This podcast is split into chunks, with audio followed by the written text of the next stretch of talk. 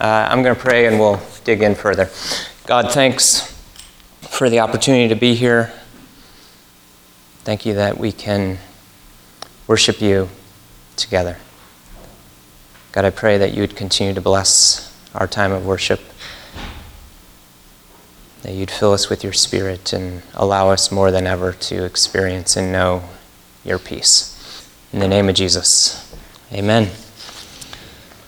Okay, so rejoice in the Lord always. I will say it again rejoice. So, uh, when you show up uh, in the room that you rent from a school uh, that had their graduation yesterday, and uh, they brought down 40 chairs from the balcony and used those rather than using the chairs that are already stacked up behind the divider. And you get to take those chairs back up to the balcony. Uh, rejoice. rejoice in the Lord always. Again, I will say rejoice. What, what uh, situation did you wake up to this morning? Or did you experience this week? That uh, doesn't mean, oh, I'm so happy about this. It, it, it means there's this deep, abiding joy that has been formed in you because of Christ and who He is, what He has done for us, and what He continues to do in us. Uh, that there is something that we're invited to here when Paul is writing from a Roman prison cell and can say, Rejoice in the Lord always. I will say it again rejoice. Uh, something has been shaped and formed in him in a way that it, it hasn't quite been shaped and formed in me yet. Uh, and so there, there is this invitation to experience the joy of Christ despite the most difficult circumstances. He says, Let your gentleness be evident to all. The Lord is near. When, when someone lashes out at you, uh, the invitation is to respond with gentleness and recognize God is with you, God is near. Do not be anxious about anything. So I, I heard a number of you talk about this one. This seems to be a really difficult one for us, huh? I mean, how, how is this even possible? Do not be anxious about anything. Whatever's going on, just let that anxiety go. Uh, in that work situation, don't be anxious. In that family situation, don't be anxious. In that relationship, don't be anxious. When you're concerned about what that person thinks about you, let it go. Don't be anxious. When you're stressed out, let it go. Don't be anxious. When you're stressed out about your kid's college, let it go. Don't be anxious. Uh, when you're running late, don't be anxious. When you're trying to get your kids out the door, don't be anxious. This one, I mean, this happens all the time at our house. Get ready. Why do you still have your pajamas on? What is going on? I told you to change three times. Fill up your water bottle. Why didn't you fill up your water bottle? Gra- grab a snack. No, not that snack. That's we're saving those. Uh, where are your shoes? I, I was telling someone this morning uh, that when we only had Zoya, we only had one kid. Jenna and I went on vacation, uh, rented this cabin in the Appalachian Mountains for a week, and drove down there from Michigan. Like halfway down there, and we realized there's no shoes on our feet, and we didn't pack any. It was so stressful having one kid, unbelievably stressful having one kid. Now we have four. Uh, be anxious for nothing. Uh, what, what is the antidote to anxiety? In every situation, by prayer and petition with thanksgiving, present your requests to God. Uh, Paul invites us to turn our anxiety into prayer. That when we feel anxious, simply pray about it uh, in every situation.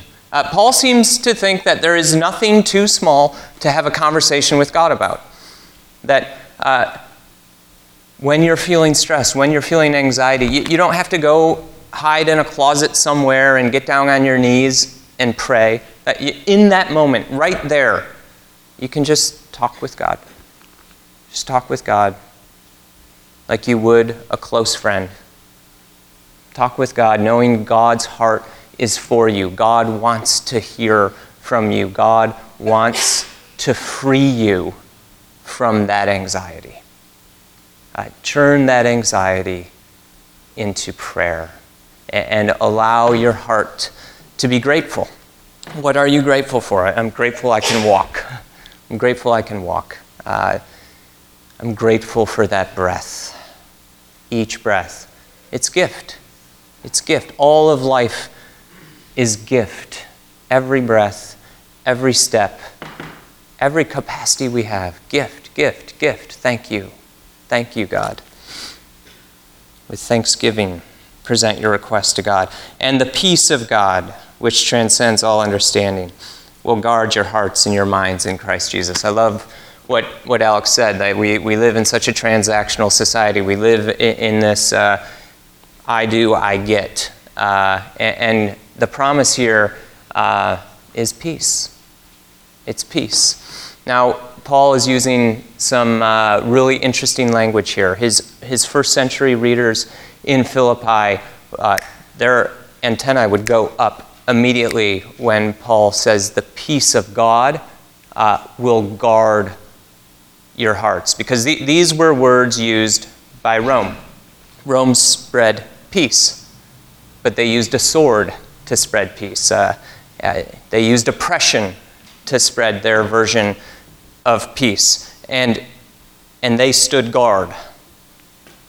Roman guards would make sure that peace stayed. If anyone rose up to go against Rome, they got cut down. Uh, who was standing outside Paul's door when he wrote this letter? A Roman guard, guarding him and making sure he didn't escape.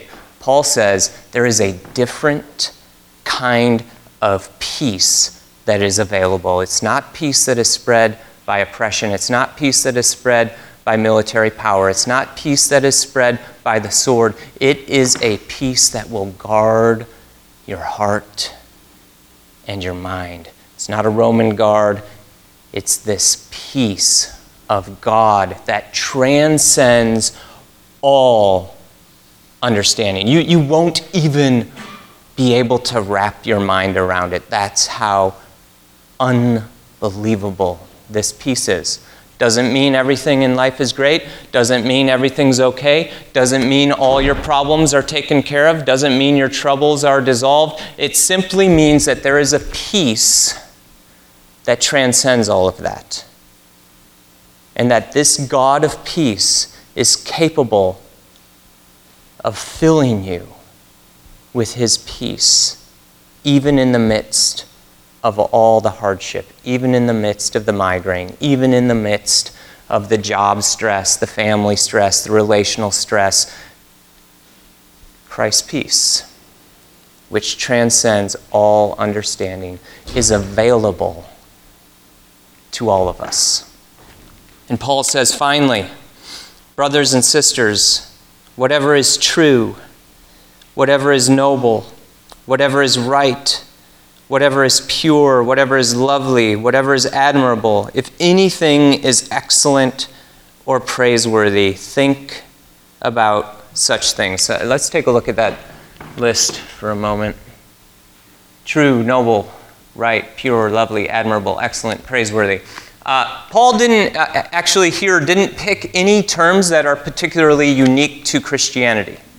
Uh, all of these terms were used by moral philosophers of his day, uh, and, and, so these things weren't uncommon uh, to think about. That if you wanted to live a moral and upright life, you would want to think about things that are true, noble, right, pure, lovely, admirable, excellent, or praiseworthy.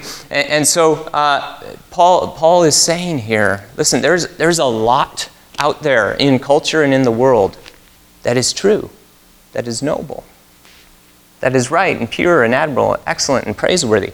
Uh, he says elsewhere, though, that we, we need the Spirit to discern. In, in uh, 1 Corinthians 1 and 2, Paul talks about wisdom from the Spirit of God that is very different than the wisdom of the world. So the way we think about what is true, noble, right, pure, lovely, admirable, excellent, and praiseworthy, it comes from discernment from God's Spirit on what is good and true, where true wisdom comes from, which is in God's Spirit living in us, helping us discern and to communally discern together that which we should engage and that which we should not engage. Uh, Paul says elsewhere, uh, everything is beneficial. No. What's that? Oh, I lost it. Thank you. Everything is permissible, but not everything is beneficial. And so there are some things that may, yeah, it's okay, but it's not God's best. It's not beneficial. It's not shaping and forming you in the way of Jesus, the way something else could. So, what, what, what, what are you thinking about? What, what do you consider? What do you meditate upon? Basically, Paul is saying meditate on the things that are true, noble, right, pure, lovely, admirable, excellent, praiseworthy. Uh, something that our culture gets really anxious about is when, when we can't find our phone. Maybe that's God's way of saying, rather than be distracted by your phone right now, why don't you ponder and meditate on some things that are true, noble, right, pure, lovely, admirable, excellent, and praiseworthy. Uh, we live in such a distracted culture. Uh, a very different experience we have each day than all the time Paul had to think sitting in a Roman prison cell, isn't it? So, so we need to discipline ourselves to put the phone away and to meditate, to ponder, to think deeply upon the things of God. Uh, there is an invitation to be a different kind of people, people who think deeply about the things of God and what God calls us to in this world rather than be distracted. Uh, to muse is to think, to ponder, to meditate. We live in a culture of amusement a culture that says, don't think, don't ponder. We'll tell you what to think. We'll tell you what to buy. We'll tell you what to invest in. We'll tell you how to spend your time. You don't have to think about it. We'll tell you how to do it. And Paul says, no, take every thought captive. Allow your hearts and your minds to be focused on the risen Christ and God's Spirit working in and through you. And think about these things. Think about what's true, what's noble, what's right, what's pure, what's lovely, what's admirable, what's excellent, what's praiseworthy. What, what do you spend your time thinking about?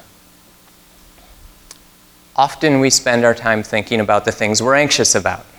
So you see how this all flows together? Turn the anxious thoughts into prayer.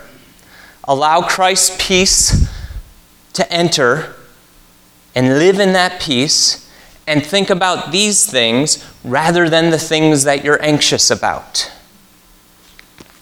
And then Paul says, Whatever you have learned or received or heard from me or seen in me, put it into practice. Now, I can understand uh, whatever you've learned or received or heard from me. Uh, Paul was an apostle, he was a teacher, he was a preacher, uh, he was a missionary. Uh, but then he says, or you have seen in me. Now that just seems kind of arrogant, don't you think? I mean, if I, if I said to you, whatever you see in me, you do that. Yeah, now you laugh. You didn't laugh about Paul, but uh, so, see, something, Paul has been shaped, informed, in such a significant way by the crucified and risen Christ that he can actually get away with saying that. These Philippians have experienced him, they have seen him. Uh, and, when Paul says, be anxious for nothing, they, they say, yeah, yeah, we remember. Paul wasn't a very anxious guy.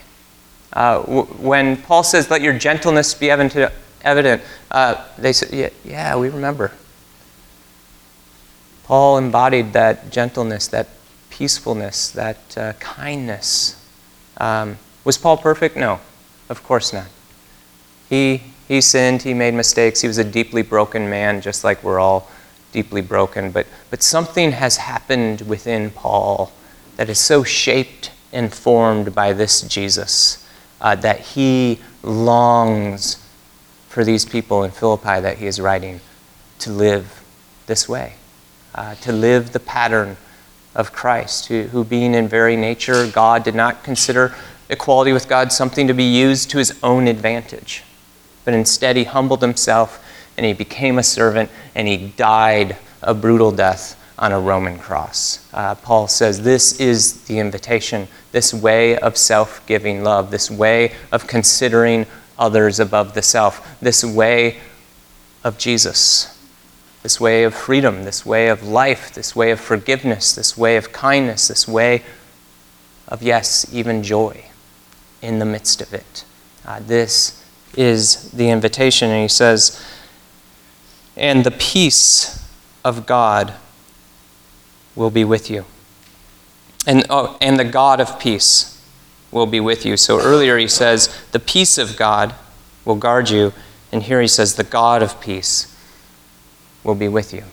Uh, little play on words there. Where do you get the peace of God? From the God of peace.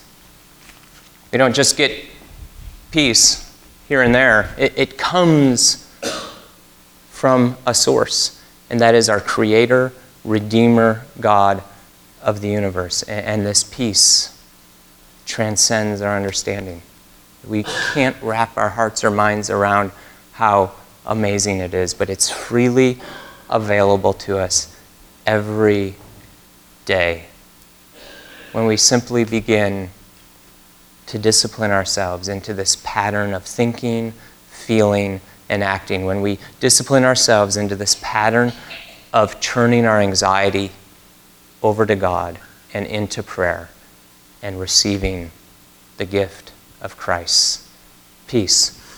As we come this morning and take the bread and dip it in the cup. I, want to invite you to continue to consider these verses. And what is God saying to you in this text this morning? Uh, where, where do you need Christ's joy in your life? Uh, where do you need gentleness in your life? Uh, where do you need to release anxiety and give it over to God? What, where, what do you need to pray about? What do you need to be thankful about? Uh, in what ways do you need to discipline your heart and your mind to think about these things? Uh, rather than the things that make you anxious or, or the places your mind goes that just simply aren't helpful. God, thank you again for the gift of life, the gift of breath, the many good gifts you give us. God, as we once again come and take this bread, a picture of your body given for us, this bread of life, as we dip it in the cup, remember your blood shed for us.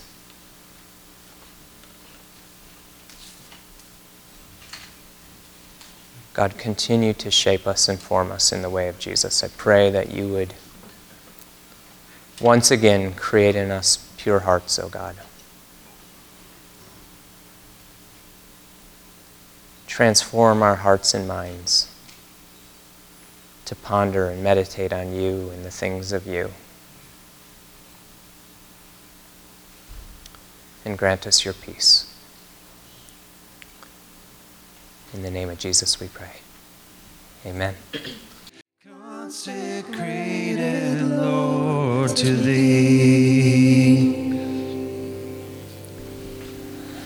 As you go, this is my prayer that your love may abound more and more in knowledge and depth of insight, so that you may be able to discern what is best and may be pure and blameless for the day of Christ, filled with the fruit of righteousness that comes through Jesus Christ to the glory and praise of God.